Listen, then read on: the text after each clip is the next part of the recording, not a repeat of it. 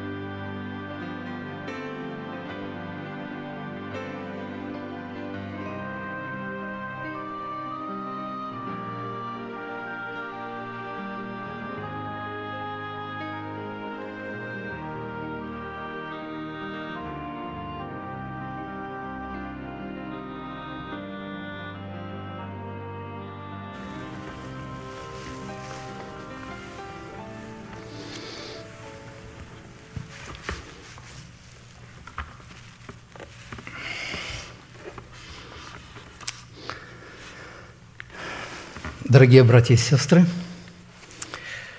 дорогая церковь, приветствую вас. Благодать вам и мир от Бога Отца нашего и Господа Иисуса Христа. Да умножится.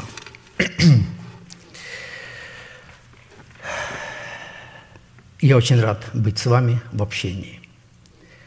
Хорошо, когда мы имеем такое общение – и сливаемся в единой хвале Богу.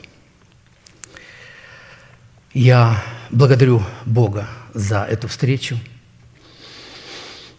что Он позволил нам еще приехать, видеться с вами и вместе с вами поклоняться пред Его святым, славным, могущественным именем. С каждым днем – мы приближаемся все ближе и ближе к обетованию Божию, данную для церкви. Апостол Павел говорит, сегодня ближе к нам день спасения, нежели когда мы уверовали. Ночь проходит, день приближается. Итак, отвергнем дела тьмы и облечемся в оружие света. Будем вести себя как днем благочинно, облекаясь в нашего Господа и Спасителя Иисуса Христа.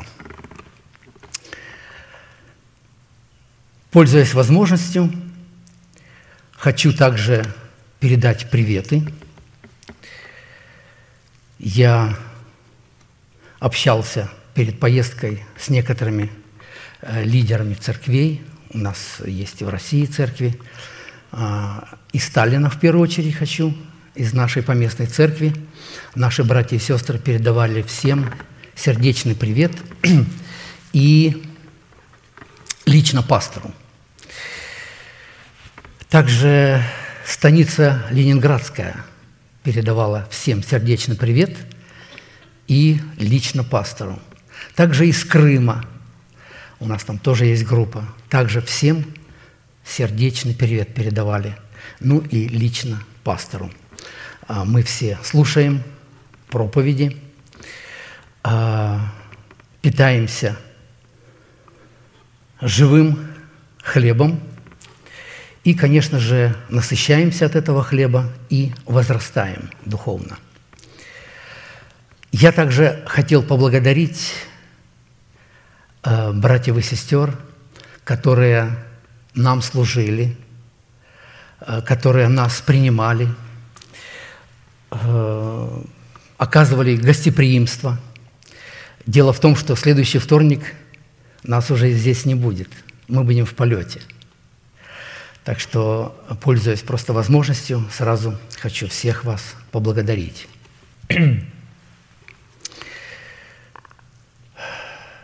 Хочу попросить прощения, что у вас сегодня нет конспекта.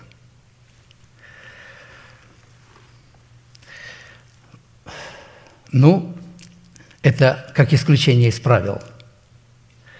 Есть некоторые трудности с прочтением, но это временно. Я думаю, что впереди нас ждет счастливое, светлое будущее, не так, как коммунисты обещали нам. Иисус нам, если пообещал, то это будет точно. Хорошо.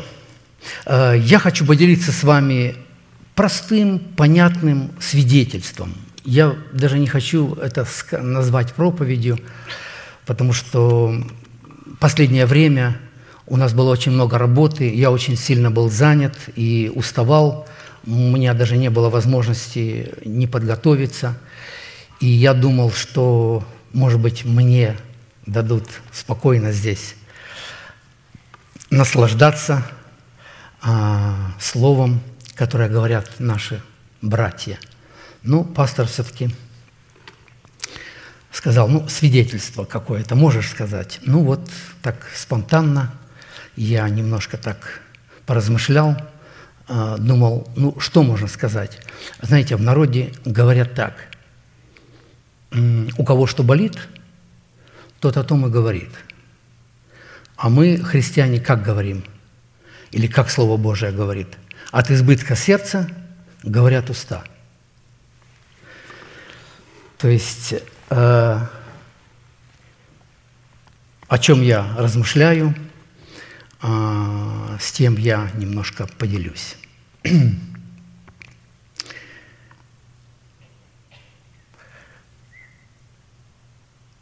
Сегодня, знаете, еще хотел бы сказать, что сегодня э, я буду поливать то слово, которое мы когда-то слыхали, слушали. Э, Вы помните, апостол Павел говорит, «Я, Павел, насадил, Аполлос поливал, а взращивает Бог».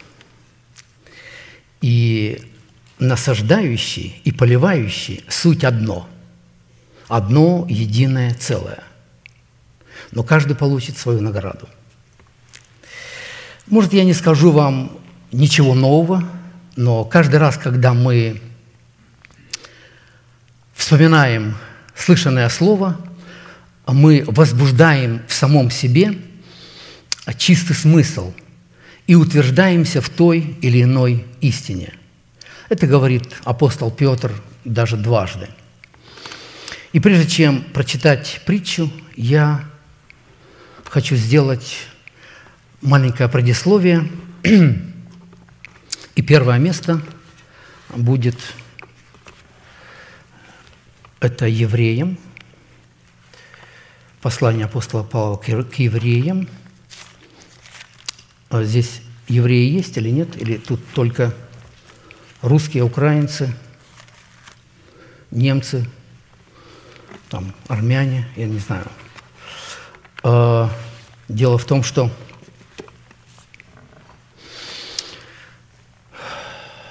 кто такой еврей? В еврейском понимании это ведь не национальность. Это состояние человека. То есть это странник. И Писание говорит, что мы странники и пришельцы на этой земле. И, конечно же, нам жизнь дана, чтобы приготовить себя к вечности. И мы дол- должны дорожить этим временем, которое мы имеем от Господа. Как стать евреем? Писание говорит, а, что это не по крови передается, потому что это не национальность, а через обрезание сердца, а не крайней плоти. Ну и будем помнить, что во Христе Иисусе нет иудея, язычника, раба, свободного, даже нет пола, ни мужского, ни женского, но все, все мы одно единое целое, как его тело. А порознь один для другого – члены. А Иисус Христос – это глава этого тела. Хорошо, я прочитаю, наконец-то, Евреям, первая глава, с первого стиха. Бог многократно и многообразно, говоривший издревле отцам в пророках, в последние дни сии говорил нам в Сыне, которого поставил наследником всего, через которого и веки сотворил, то есть всю Вселенную.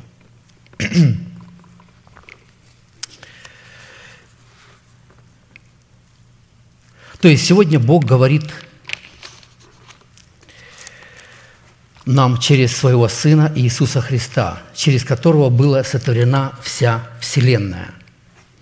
И мы знаем, что она была сотворена посредством Слова или через Слово. Писание говорит, Иоанн пишет а, в своем послании, Вначале было Слово, Слово было у Бога, и Слово было Бог. Все через Него начало быть, и без Него ничто не начало быть, что начало быть.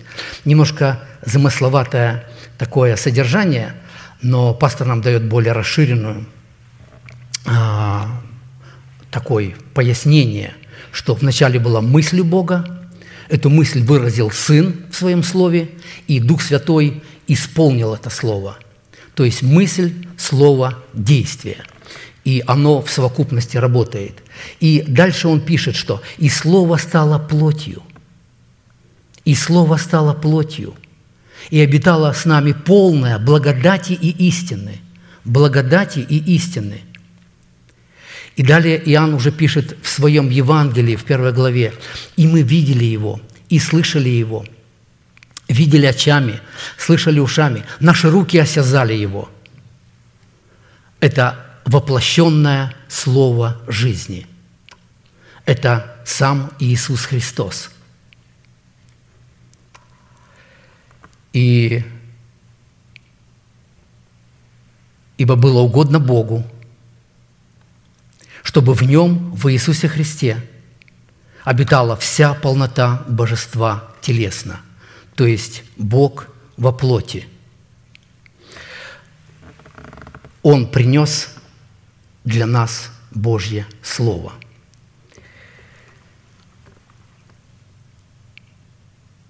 И далее, 17 стих. «А, «Закон был дан через Моисея, благодать же и истина произошли через Иисуса Христа». То есть Бог, то есть Иисус Христос, Он представляет нам Небесного Отца через Свое Слово. И это Слово и сегодня обращено каждому из нас. И оно сегодня полно благодати и истины, но люди по-разному его понимают. Как тогда э, Моисей был руководителем или вождем народа израильского, и многие люди, которые не покорялись Слову Моисея, они так и не достигли Божьего обетования, земли обетованной, и пали косьми в пустыне. Так и сегодня, когда Христос пришел, и Его отвергали люди, да и сегодня многие Его не понимают и неправильно толкуют Его слова, Его учения. А Моисей однажды сказал, «Пророка воздвигнет вам Господь Бог из братьев ваших, как меня. Его слушайте во всем. И кто не послушает слов пророка того, душа того извергнется из народа своего». То есть, э, насколько важные слова, как тогда, так и сегодня, чтобы мы могли вникать а, в истину Слова Божия, в истину Иисуса Христа. Потому что сегодня многие принимают благодать Бога в лице Иисуса Христа, но отвергают Его истину, не понимая ее и не познавая ее. Иисус когда-то сказал, познайте истину, и истина сделает вас свободными. И такие люди говорят, что мы не под законом, мы под благодатью. Но закон имеет к ним претензии, так как многие благодать Бога обращают в повод к распутству. То есть все можно и полная вседозволенность. Другая есть крайность – это аскетизм и законничество. Иисус, Он не там, не там, ни на одной обочине, ни на другой. Чем же выражает себя истина? Писание говорит, Слово Твое есть истина. То есть она выражает себя в заповедях, уставах и постановлениях Господних, то есть в учении Иисуса Христа. То есть Он и есть это воплощенное Слово. Писание говорит, Он есть путь, истина и жизнь. Никто не приходит к Отцу, как только через Него. И далее Иисус говорит, что «мое учение не мое, но пославшего меня Отца. И кто хочет творить волю Божию – тот узнает о сем учении, от Бога ли оно. Итак, истина, она в самой личности Иисуса Христа, в Его Слове, в Его учении. Но как мы познаем Его истину, которая делает нас свободными от власти греха. этот вопрос остается открытым для нас. Я хочу еще одно место прочитать. Это Ефесянам, 4 глава, с 19 стиха. Потому что некоторые, познав истину,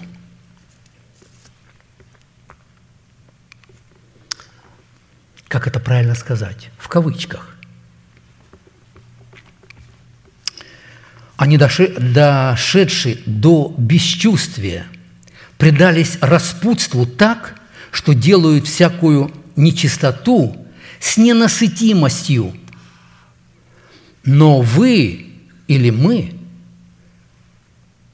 не так познали Христа, потому что мы слышали о Нем и в Нем научились, так как истина в Иисусе – в чем же она выражается? Она выражается отложить прежний образ жизни ветхого человека, истлевающего в обольстительных похотях, обновиться духом ума нашего и облечься в нового человека, созданного по Богу в праведности и святости истины. Вот в чем выражена истина Иисуса Христа. Вот в чем выражено для нас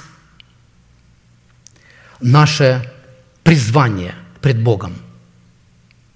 И, кстати, в этой заповеди или в этой истине выражена повелевающая заповедь, основополагающая заповедь. Э, Я думаю, вы можете мне сказать, о да, мы хорошо знаем это место Писания, мы часто его слышим э, с этого места. Братья и сестры, а как на практике? Как на деле? Как в жизни? Эта истина воплотилась в нас. Мы живем согласно этой истины. Мы исполнители этого слова или только слушатели? Может быть, я много вопросов задаю. Но знаете, приходит место, еще Иаков пишет, очень э, интересное э, место.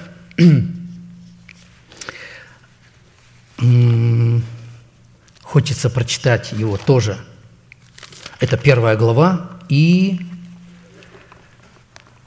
с 22 стиха. «Будьте же исполнители слова, а не слышатели только, обманывающих самих себя. Ибо кто слушает слово и не исполняет, тот подобен человеку, рассматривающему природные черты лица своего в зеркале. Он посмотрел на себя, отошел и тотчас забыл, каков он – но кто вникает в закон совершенный, это что за закон? Закон свободы. Свободы от чего? От греха, от власти греха, от зависимости греха.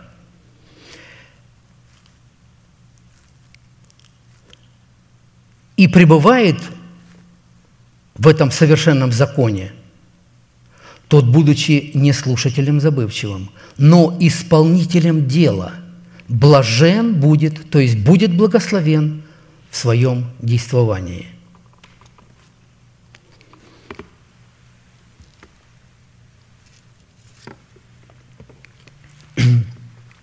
Насколько важные слова.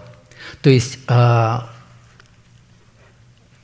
у каждого из нас есть ответственность перед самим собой, перед Богом, чтобы истина Божия, она воплощалась в нашей жизни – чтобы мы жили этим словом, исполняли этого слова, чтобы мы не были просто забывчивыми слушателями, но исполнителями слова. Пастор Даниил в пятницу говорил за школу. Вот так и хочется. Вот знаете, вот однажды было так. Давайте вспомним дедушку Крылова. Мартышка в зеркале, увидя образ свой – тихохонько медведя, толк ногой. Смотри-ка, кум мой милый, что это там за рожа? Какие у нее ужимки и прыжки, я бы давилась об стоски, если бы хоть чуточку была бы на нее похожа. А это жена видит себя в, своем, от- в зеркале отражения. Однако есть у меня таких подружек кривляк 5-6. А Мишка ей говорит, чем кумушек считать трудиться, не лучше ли на себя кума обратиться? Но Мишенькин совет лишь попусту пропал. Вы знаете, вот в этих словах есть некоторая суть, а, когда люди читают Слово, они его обращают к другим, может быть, но к себе они его не применяют. Они для себя делают какие-то поблажки, какие-то а, оправдания, но если мы не отложим прежний образ жизни, мы никогда не сможем обновить свое мышление. А если мы не сможем обновить свое мышление, Писание говорит, а каковы мысли человека в душе, такого и он. А мы никогда не сможем облечься в нового. Но мы хотим облечься в нового. Мы ожидаем обетования, которое дано Богом для церкви. Мы ждем его. Но облекутся только те, которые исполнили эту заповедь, которые воплотили в себе Слово. И вы знаете, я хочу а,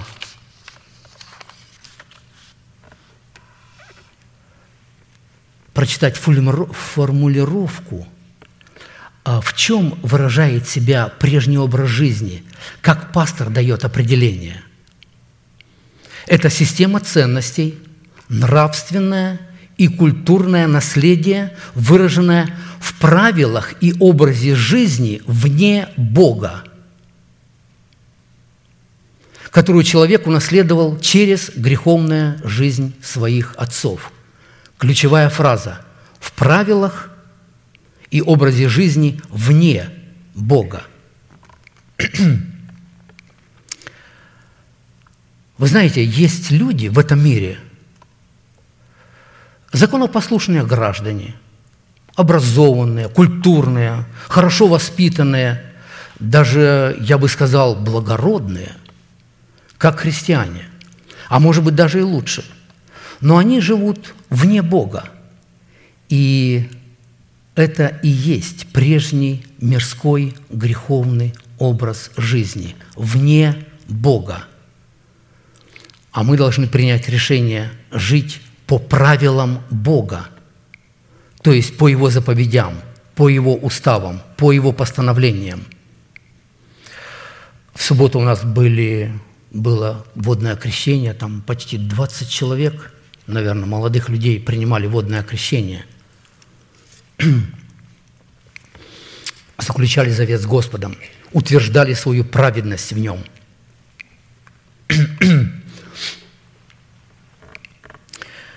А, они демонстрировали, что они умерли для прежней мирской греховной жизни и восстали для новой жизни во Христе и со Христом. То есть уже жить не для себя, но для умершего за нас и воскресшего. И служить Богу чистой совестью, то есть доброй совестью, чистой. А, то есть иметь пред Богом всегда чистую совесть, добрую совесть, не опороченную грехом. И это очень важно пред Богом, когда мы храним себя в чистоте, в святости, в непорочности. А, но совесть судит нас на основании полученных нами знаний.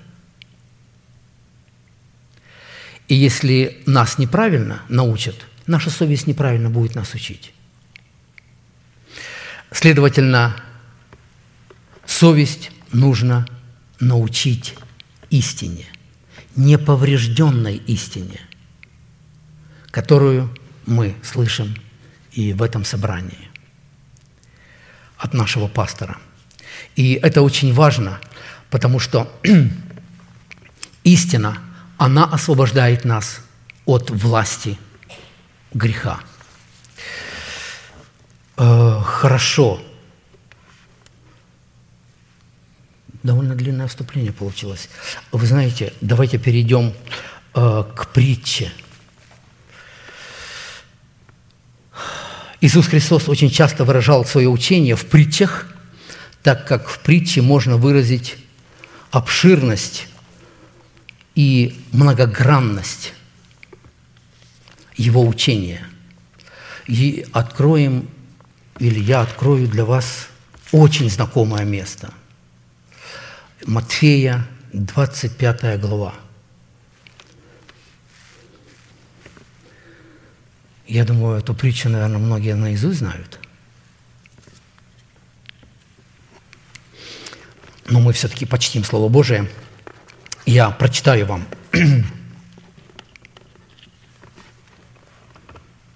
Тогда подобно будет Царство Небесное десяти девам, которые, взявши светильники свои, вышли навстречу жениху. Из них было пять мудрых и пять неразумных. Неразумные, взявши светильники свои, не взяли с собою масло. Мудрые же вместе со светильниками своими взяли масло в сосудах своих. И как жених замедлил, то задремали все и уснули. Но в полночь раздался крик «Вот жених идет, выходите навстречу ему». Тогда встали все девы те и поправили светильники свои. Неразумные же сказали мудрым, «Дайте нам вашего масла, потому что светильники наши гаснут». А мудрые отвечали, «Чтобы не случилось недостатка и у вас, и у нас, пойдите лучше к продающим и купите себе». Когда же они пошли покупать, пришел жених, и готовые вошли с ним на брачный пир. И двери затворились. После приходят и прочие девы и говорят, «Господи, Господи, отвори нам». Он же сказал им в ответ, «Истинно говорю вам, не знаю вас». И я хочу добавить, «не знаю вас, как мою невесту». Вот это дополнение, оно упущено в нашем синодальном переводе. И оно э, некоторых людей, лично меня, долгие годы приводило в некоторое замешательство и даже в заблуждение. Итак, бодрствуйте, потому что не знаете ни дня, ни часа, в который придет Сын Человеческий.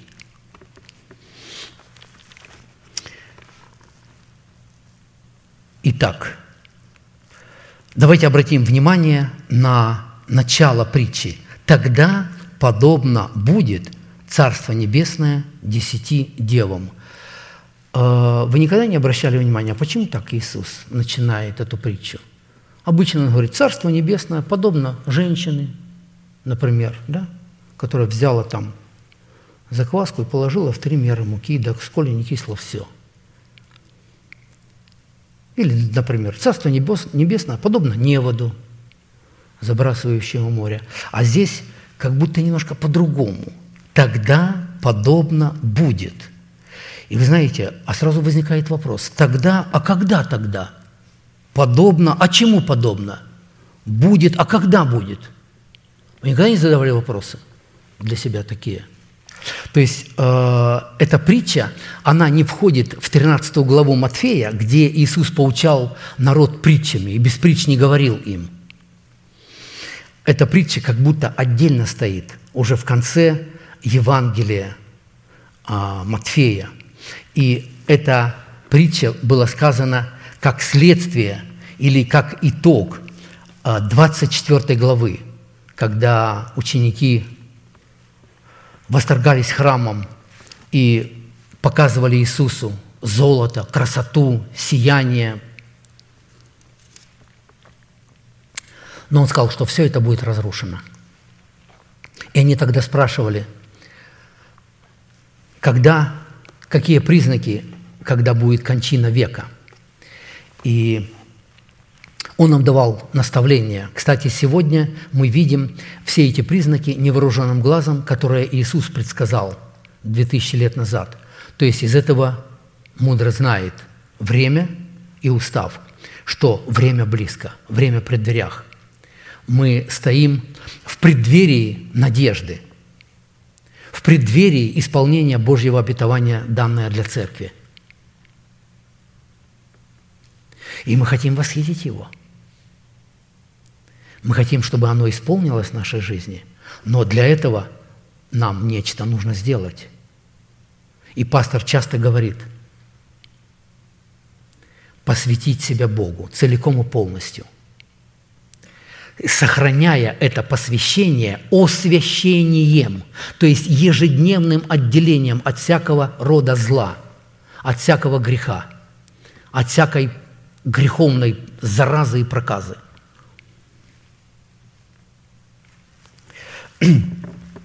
Хорошо.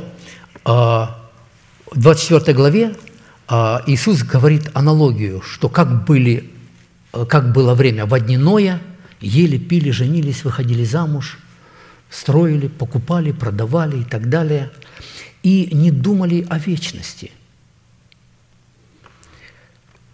И пришел потоп, и погубил всех. Точно так же аналогию он э, приводит, так было и в дни Лота. Тоже, тоже люди ели, пили, жи- не женились. Нет, не жени... Ой, извиняюсь. Вот там этого слова не написано. А, не женились. Там они, они имели, я даже знаю, это не брак, а что-то такое, извращение какое-то, разврат. И Бог уничтожил Содом и Гоморру огненным дождем, горящим огнем и серою. То есть эта притча, он говорит, так будет и в дальнейшем. И он говорит, что двое на поле, один берется, другой остается. Двое мелющие в жерновах, один берется, другой остается. Двое на постели, один берется, другой остается. И здесь мы видим Царство Небесное подобно десяти девам.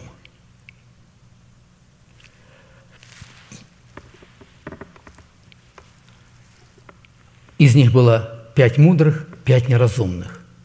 То есть пять мудрых вошли, э, пришел жених, и они вошли с ним на брачный пир, и двери затворились. А некоторые остались, пять неразумных осталось. Причина – недостаток масла. Вы знаете, я э, раньше понимал эту притчу совершенно по-другому. И вообще толковалась эта притча очень просто, коротко и ясно. Мы верующие, мы мудрые девы. Мирские – это неразумные девы. Мы имеем спасение, а мирские люди не имеют спасения. Аминь, братья и сестры. И на этом вся проповедь. То есть в этом была вся суть. Но почему Иисус приводит здесь 10 дев? Знаете, однажды мне один человек говорит, а, верующий, говорит, что вот в мусульманстве там разрешается иметь четыре жены. А в христианстве что, можно 10 жен иметь? Ну, вот по, вот по этой притче. Я говорю, да нет. В христианстве разрешается иметь только одну жену. Потому что вначале Бог сотворил Адама и Еву, и все. Он не сотворил для Адама там четыре жен или десять жен. Почему же десять? Почему можно было бы сказать две девицы? Одна мудрая, одна неразумная. Десять. И мы видим, что здесь а, прообраз святости. Образ святости. Десять – это святость которые, взявшие светильники свои, вышли навстречу жениху. Ну, конечно же, у мирских людей а, нет никаких светильников, потому что мы знаем, что светильник Господень – это дух человека, испытывающий все глубины сердца. И у мирских людей нет никакого жениха. Но мы, верующие, хотим стать невестою Иисуса Христа. Потому что Павел говорит, что «я обручил вас единому мужу, чистою девою, но боюсь, как змей хитростью обольстил Еву, так и ваши умы не повредились, удали- уклонившись от простоты во Христе, от истинного посвящения Иисусу Христу, от верности и преданности Ему».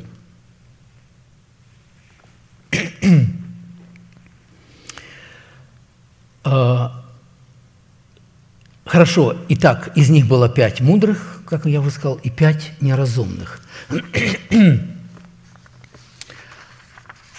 Давайте посмотрим, как пастор, а, я выписал некоторые форму- формулировки пастора,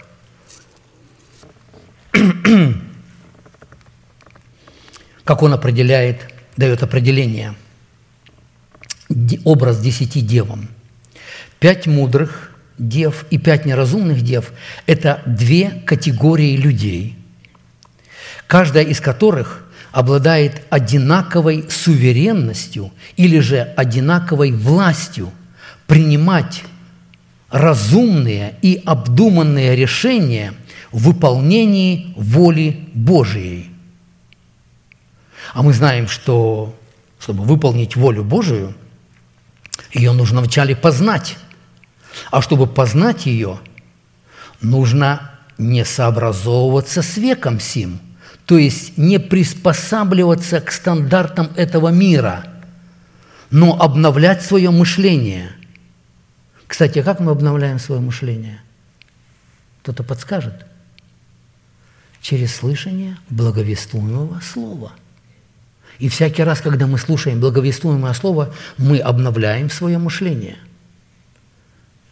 мы утверждаемся в той или иной истине, истине, которая делает нас свободными. Мы познаем Бога, мы познаем истину, которая делает нас свободными от власти греха, от царствующего греха в нашем теле. То есть мы обновляем свое мышление, чтобы получить знание о воле Божией, чтобы исполнять ее и угодить Богу. Так как все, что в мире – это похоть плоти, похоть очей, гордо житейская, не есть от Отца, но от мира сего. И мир проходит, и похоти его, а исполняющий волю Божию, а исполняющий волю Божию пребывает вовек, то есть будет жить вечно.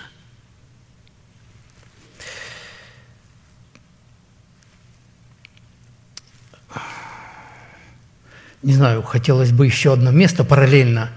Э, Вы помните, не буду открывать, очень коротко скажу, о Евангелии Матфея говорится, что не всякий, говорящий мне «Господи, Господи», войдет в Царствие Божие, но исполняющий волю Отца Моего Небесного. Ибо многие скажут мне в тот день, Господи, не, твое, не Твоего ли имени мы пророчествовали, чудеса творили, бесов изгоняли?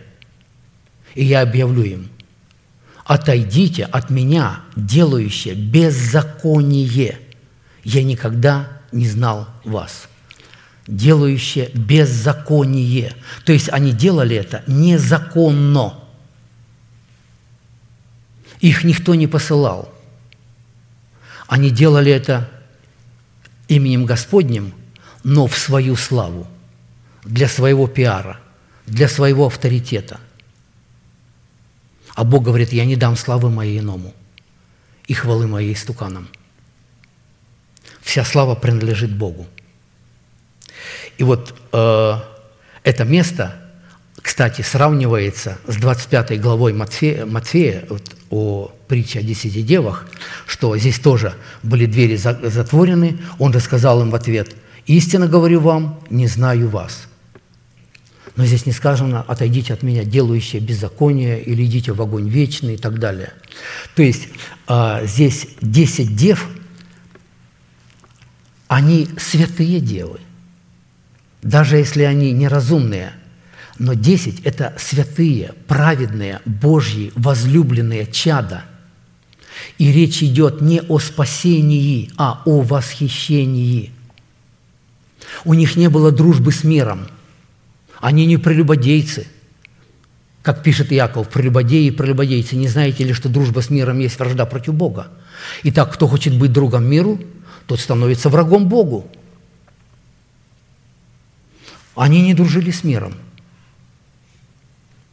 Но для восхищения одной безгрешности мало. Нужно возрасти в полную меру возраста Христова, в мужа совершенного. Христос никогда не возьмет себе невесту, малолетку. Он хочет взять достойную себе невесту, достойную Его, чтобы она была такая, как Он – а чтобы нам возрасти в полную меру возраста Христова, что нужно делать? Нужно хорошо кушать. Не правда ли? Когда ребенок растет, он покушал и спит, покушал и спит. Время экспрессом летит, я даже не знаю. Нельзя вообще даже останавливаться. Наверное, надо так проходить, что-то пропуская. Потому что Писание говорит, возлюбите чистое словесное молоко, дабы от него возрасти вам во спасение. Если мы не будем оставлять свое собрание, если мы будем посвящать время посещений собраний, не, не нарушая суббот Господних, мы будем принимать духовную пищу, мы будем возрастать духовно, мы будем приходить в полную меру возраста мужа совершенного – Потому что сам Иисус, Он питался молоком и медом, чтобы доколе не научился отвергать худое и избирать доброе. Жить не по своей воле, но исполнять волю Божию. Жить не для себя, но для Бога. Потому что если мы хотим посвятить себя Богу, мы должны стать рабами Бога. А раб, он не живет по своей воле – и не выполняет свою волю. Он выполняет волю Господина. И делает это с радостью, с желанием. Он хочет угодить своему Господину. И если мы так живем, в чистоте, святости, непорочности, угождая Богу, то мы можем получить то свидетельство, которое получил однажды Енох – Почему Бог взял его?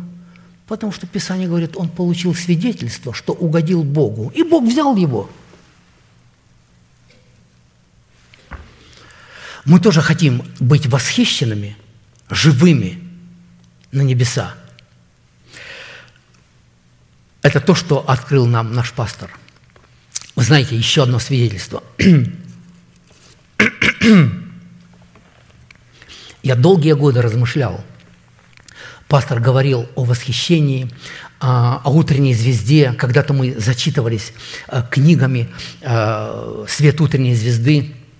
Я однажды насчет этой притчи тоже одному человеку сказал, что это все-таки для верующих, они а верующие или неверующие. Он говорит, это кто тебе такое сказал? Аркадий? Ты, говорит, никому это не говори, а то тебя засмеют. Ну, на то время я не знал, что ему ответить. Я сказал, смеются те, кто смеются последние. А, не стал с ним спорить, ничего. Но сегодня мы погружаемся в эту притчу и понимаем, что мы должны платить цену, чтобы получить то великое славное обетование в преддверии нашей надежды – Хорошо.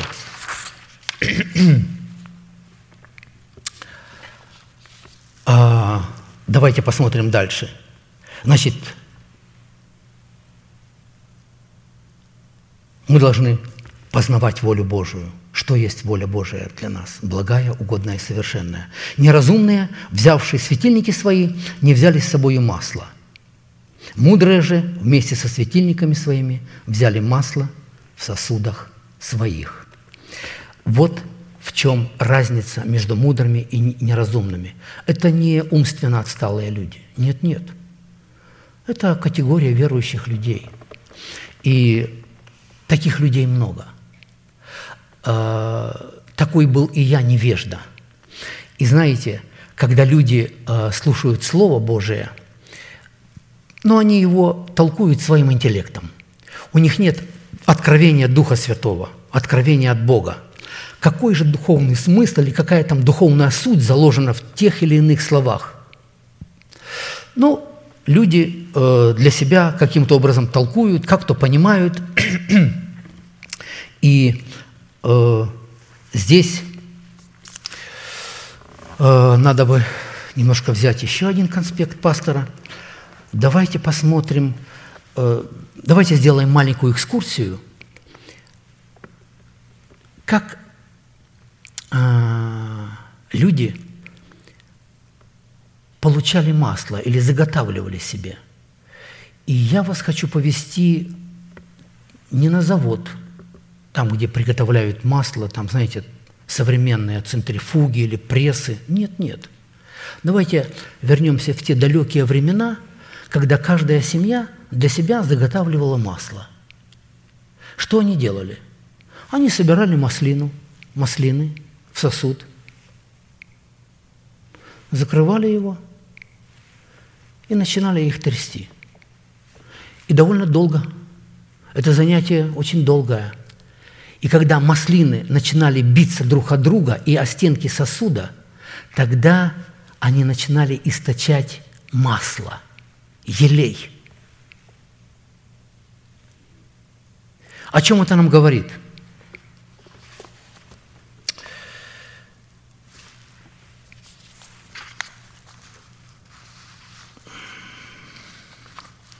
Я, по-моему, что-то много оторвал листков сразу.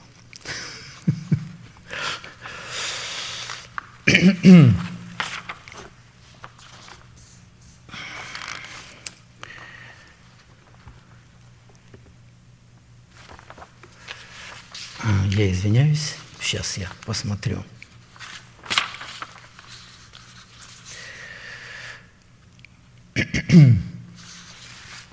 Ну хорошо.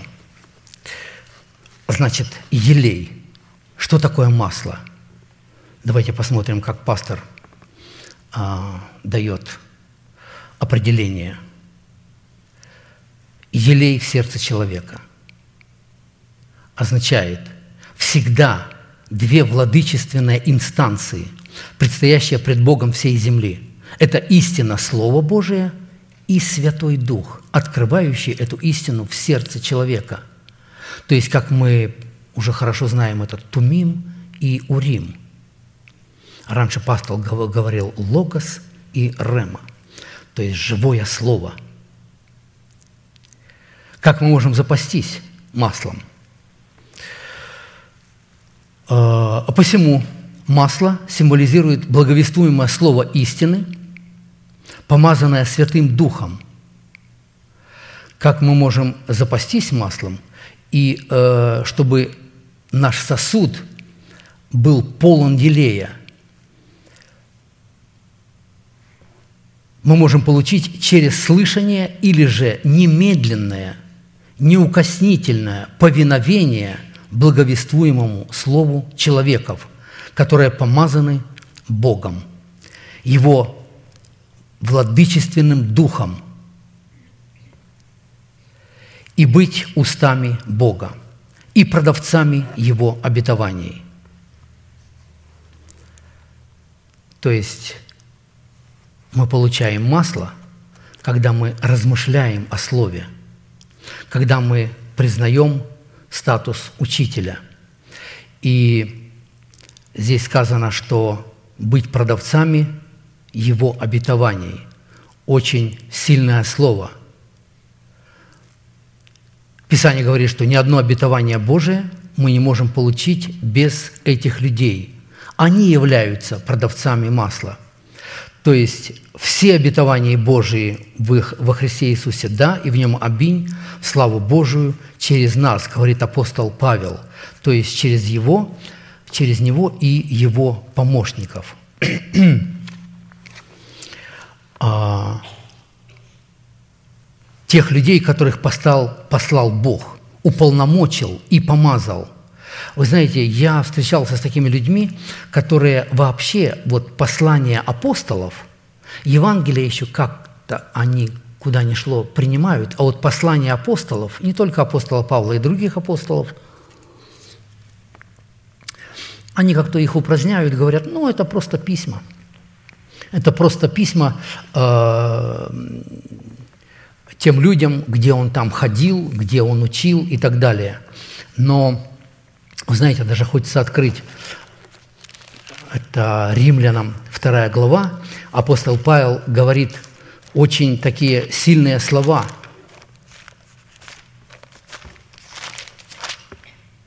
В день, когда по благовествованию моему Бог будет судить тайные дела человеков через Иисуса Христа.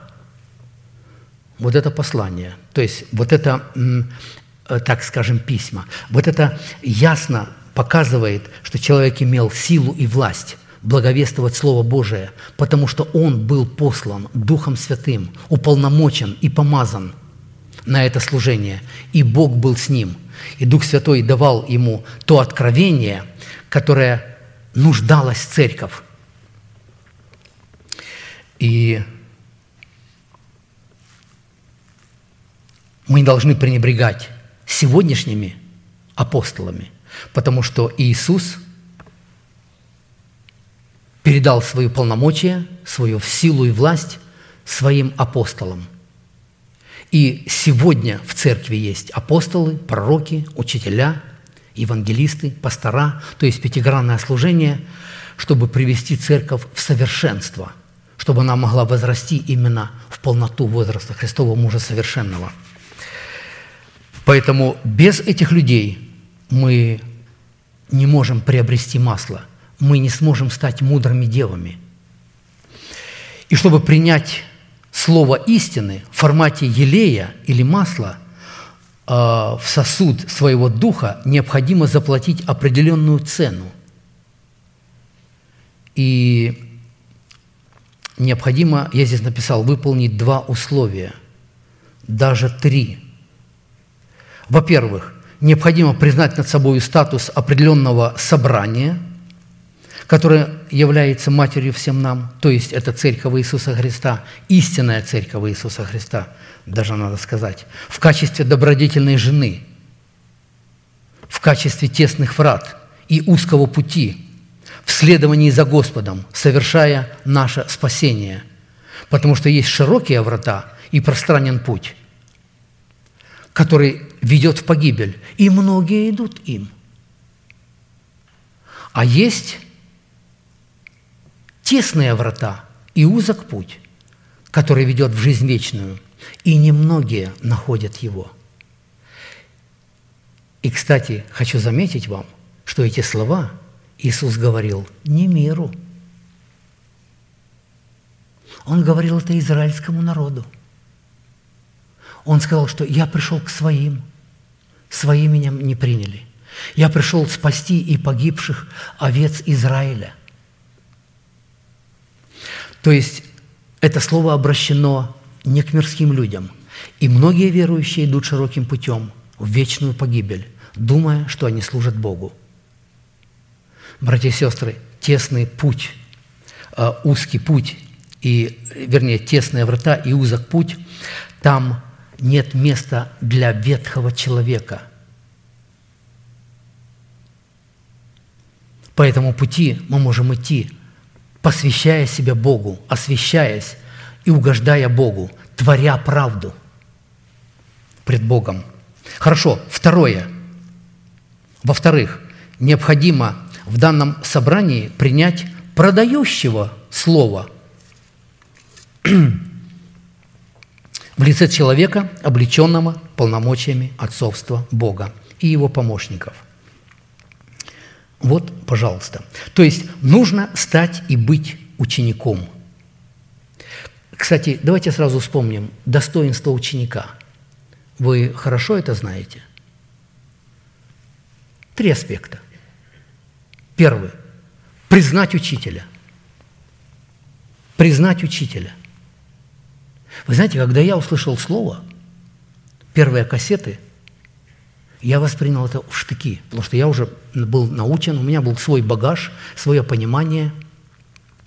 А здесь человек говорит, и вы знаете, внутри вот сразу понимаю, что этот человек говорит правду – что он говорит как власть имеющая, а не как книжники фарисеи, что он знает, что он говорит, он отвечает за свои слова, и каждое свое слово он подтверждает местом священного исписания. То есть я был обезоружен, но очень много не понимал, и меня это настораживало. И я начал поститься и молиться, чтобы Господь открыл мне. Это Божий человек? Или мы, может быть, опять попадем в какое-то заблуждение. И Господь открыл мне. Вы помните, пастор когда-то рассказывал, что вот некоторые люди так открывали, пальцем тыкали и читали. Вот мы так были научены. Вот что Господь скажет? Открываешь Библию, ставишь палец и читаешь. Так вот, как исключение из правил, Господь мне таким образом и ответил. Потому что, ну как человека его научить или вразумить, если он другому не научен, и он другого не знает – Я открываю Библию, зажигаю спичку, ставлю палец и читаю. Не апостол ли я? Не свободен ли я? Не видел ли я Господа Иисуса Христа? И не мое ли дело вы в Господе? И если для других я не апостол, то для вас апостол. Ибо печать моего апостольства вы в Господе. И спичка потухла. И я сижу в полной тьме и думаю, вау, это что? Это Бог мне так ответил – массу вопросов. По-еврейски, знаете, не говорит прямо. Вот это апостол, а это лжеапостол. А он не апостол ли я, не свободен ли я, не видел ли я Господа Иисуса Христа? Ну, в конце, да, все-таки, если для других я не апостол, то для вас апостол. То есть для меня это было как гром среди ясного неба. Я был утвержден, что это человек Божий. И когда у вас есть это внутреннее свидетельство, тогда вы будете стоять стойко и непоколебимо, когда будете слышать клевету и негативную информацию в его адрес. Я этой информации очень много слышал. Но вот это откровение меня держало. Я знал, что это Божий человек. И его надо слушать. Хорошо, признание учителя. Мы должны все иметь это откровение. Братья и сестры, сколько у нас людей ушло – потому что они были не утверждены, это Божий человек или нет. У них было свое суждение, свое толкование, симпатии, антипатии. Но когда мы имеем свидетельство от Бога, мы твердо стоим. Даже если нам что-то непонятно, что Он говорит, я, наверное, к этой мысли немножко ниже а, подойду, то мы все равно принимаем это слово. А, значит, второе условие, значит, первое – признать учителя, второе – быть послушным учителю, его слову, быть исполнителями слова, а не слышателями только, как мы выше прочитали. И еще одно очень важный аспект, третий аспект – отвергать свое мнение в пользу учителя. Потому что многие не могли отвергнуть своего мнения в пользу учителя. Они так и остались со своими мнениями, со своими толкованиями. И ушли. Хорошо. Давайте посмотрим. А, дальше эта мысль и если мы желаем воспользоваться Словом, но в то же самое время не принимаем над собой власти человека, через которого это Слово нам посылается, оно никогда не преобразуется в наших сосудах в масло или же в елей. Вот в чем заключалось неразумие неразумных дев. Вы знаете, хочу короткий пример привести. Собрание до девяти? Так надо что, заканчивать? Вау! Как быстро время пролетело. Так я тут вообще даже и два стиха только прошел. Так, что мы будем делать? А, хорошо, не буду, не буду, а, значит, э, еще одно свидетельство хотел сказать. Это такой горький опыт, который тяжело, тяжело э, был пережит в жизни моей. Многие люди ушли только по этой причине, что не могли принять учителя. Итак, значит, а, елей, масло – это средство, от которого горит наш светильник. Оно поддерживает свет. Вы свет миру. Так да светит свет вас пред людьми, чтобы они видели ваши добрые дела и прославляли Отца вашего Небесного. Это место, я думаю, многим знакомо. Значит, свет – это производное масло. То есть масло производит свет. Следовательно, масло – это наш измененный характер. Это плод нашего духа. И если мы имеем плод духа, то мы, конечно же, тогда можем и родить Мафусала, прогоняющего смерть.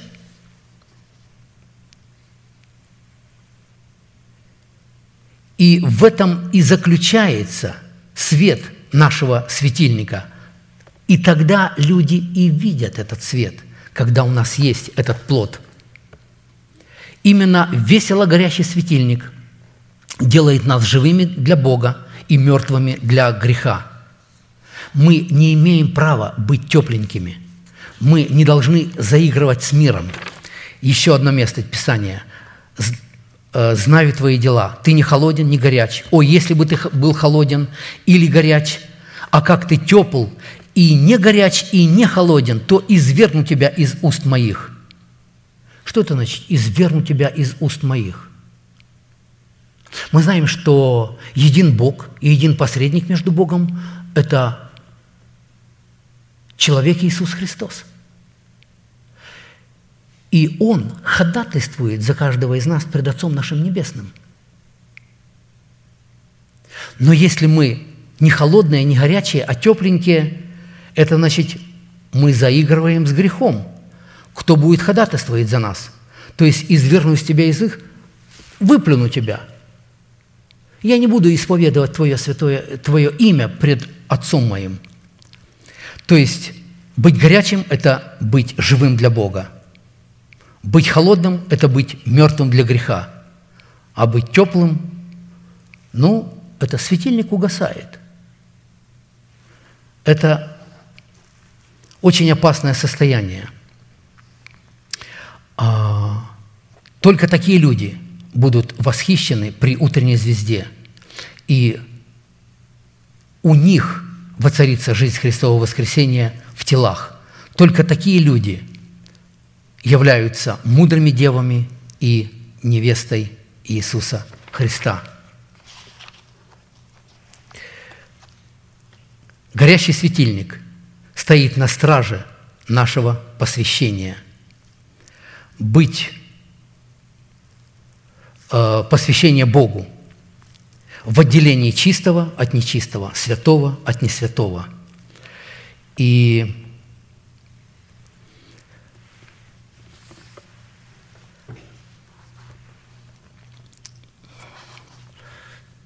придется заканчивать. Практически э, жалко, что я не успел а, сказать очень важные мысли – которые я для себя здесь написал. Братья и сестры, как важно размышлять о Слове Божьем и не отвергать его, даже то слово, которое мы не понимаем. Потому что сейчас ночь, в полночь раздастся крик, вот жених идет. Мы не знаем, сколько на Божьих часах время, но мы должны быть готовы на всякое время.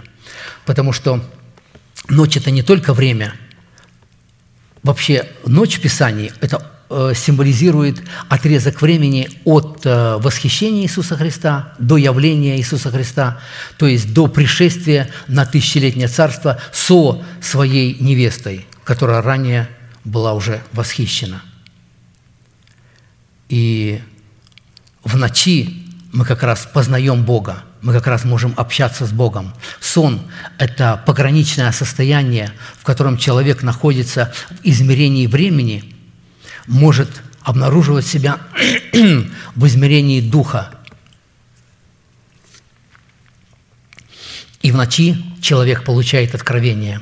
День дню передает знания, а ночь ночи открывает, ой, э, день дню передает речь, а ночь ночи открывает знание, то есть дает откровение. И когда в ночи мы имеем откровение, приходит день, и тогда передается это другим, это откровение.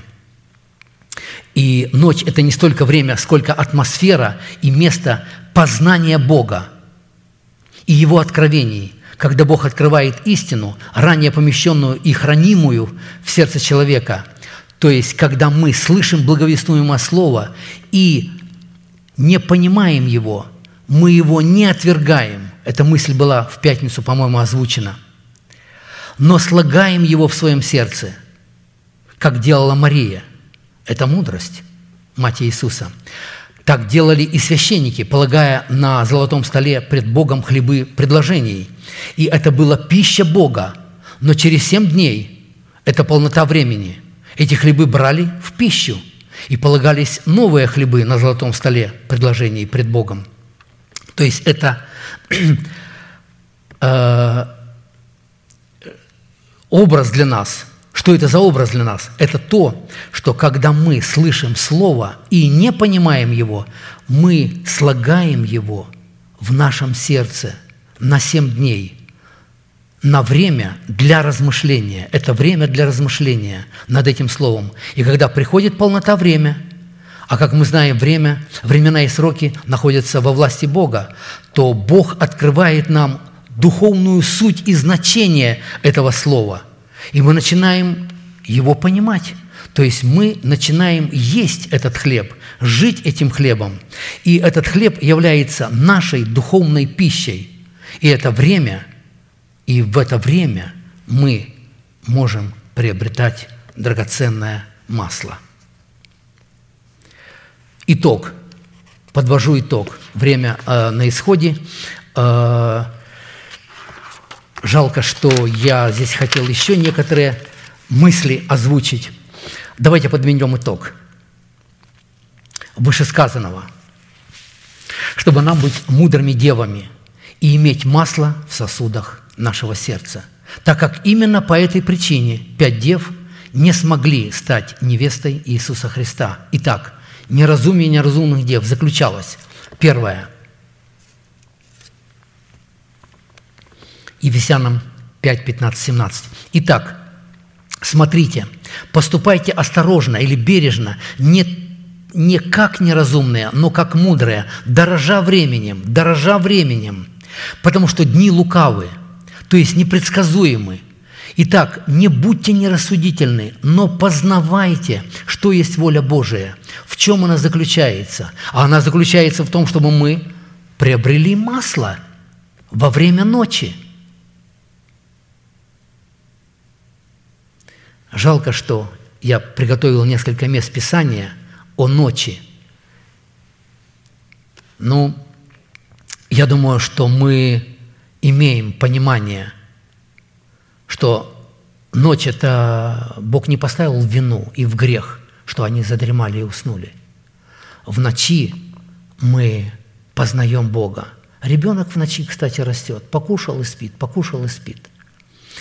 А, и мы в ночи тоже растем, когда мы познаем Бога, запасая масло – потому что время близко, время при дверях, дни лукавы. Многие живут в своих заботах, делах и не думают о вечности. А нам жизнь дана, чтобы приготовить себя к восхищению. Второе.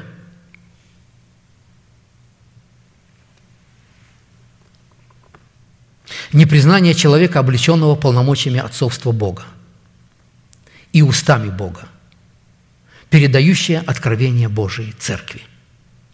Это второе, вторая причина или неразумие. Третье непризнание или пренебрежение церкви в статусе добродетельной жены, которая является матерью всем нам. И четвертое – непринятие и отвержение того слова истины, которого им не было понятно. Придет время, мы поймем. Помните Исаия, как дождь и снег не сходит на землю, напол- напаяет землю, чтобы она э, рождала, так и мое слово посылается. Дождь и снег, дождь. Сразу земля принимает снег, придет время, весна, пригреет солнышко, это будет живительная влага, и она даст плод свой. Итак, не будем поступать неразумно, но да будут чересла наши, да будут чересла ума нашего припоясаны истинную, и светильники горящие, чтобы мы духом пламенели Господу служили, чтобы достойно встретить своего любимого, долгожданного, желанного жениха и быть его достойной невестой во всем соответственной ему. Аминь. Я желаю всем вам, чтобы мы пришли в вот это состояние мудрых дев, чтобы ни у кого, ни перед кем у нас не закрылись двери, чтобы нам никому не услышать «Отойдите от меня, я не знаю вас, как жених, как невесту». Пусть Господь благословит каждого из нас в следовании за Господом и соверша- в совершении нашего спасения. Давайте мы коротко помолимся в заключении. Практически время э, вышло.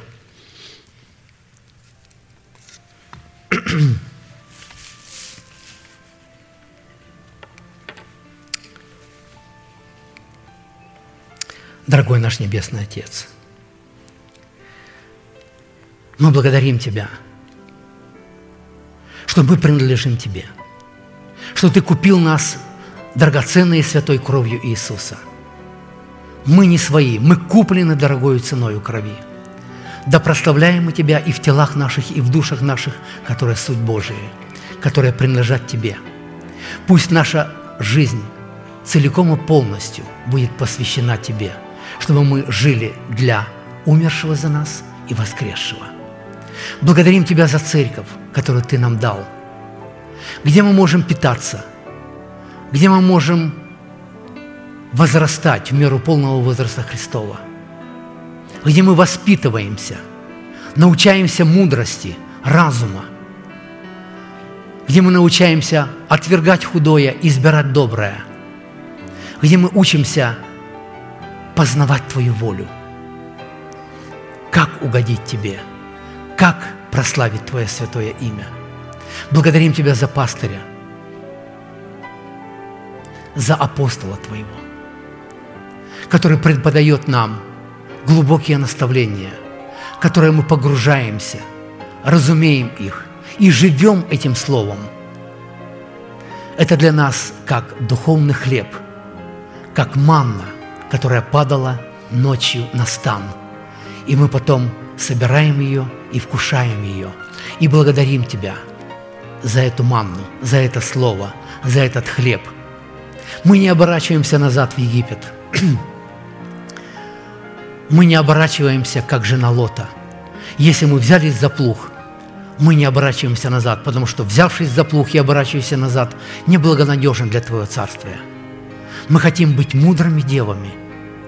Мы хотим стать Твоей достойной невестой. Мы хотим, чтобы обетование Твое в преддверии нашей надежды могло прийти для каждого из нас и исполниться в нашей жизни.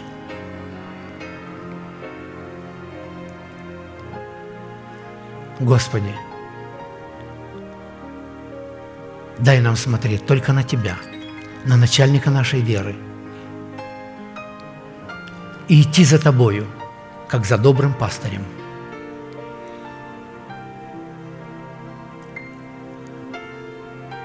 И если мы будем послушны Тебе, мы придем к заветной цели. Да будет прославлено святое имя Твое в каждом сердце, в нашей жизни. Твое великое, славное, могущественное имя нашего Бога Отца и Сына и Святого Духа. Аминь. Отче наш, сущий на небесах, да святится имя Твое, да придет царствие Твое, да будет воля Твоя и на земле, как на небе. Хлеб наш насущный подавай нам на каждый день, и прости нам долги наши, как и мы прощаем должникам нашим. И не веди нас во искушение, но избавь нас от лукавого. Ибо Твое есть царство, и сила, и слава во веки. Аминь.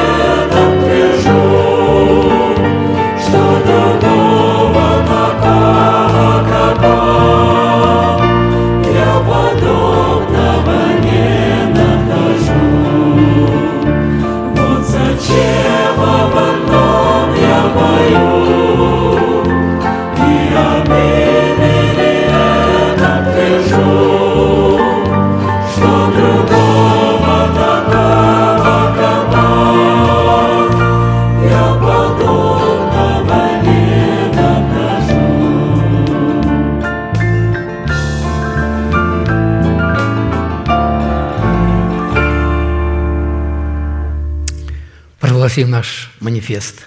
могущим уже соблюди нас от падения и поставить пред славою Своею непорочными в радости, единому, премудрому Богу, Спасителю нашему, через Иисуса Христа, Господа нашего, слава и величие, сила и власть, прежде всех веков, ныне и во все веки.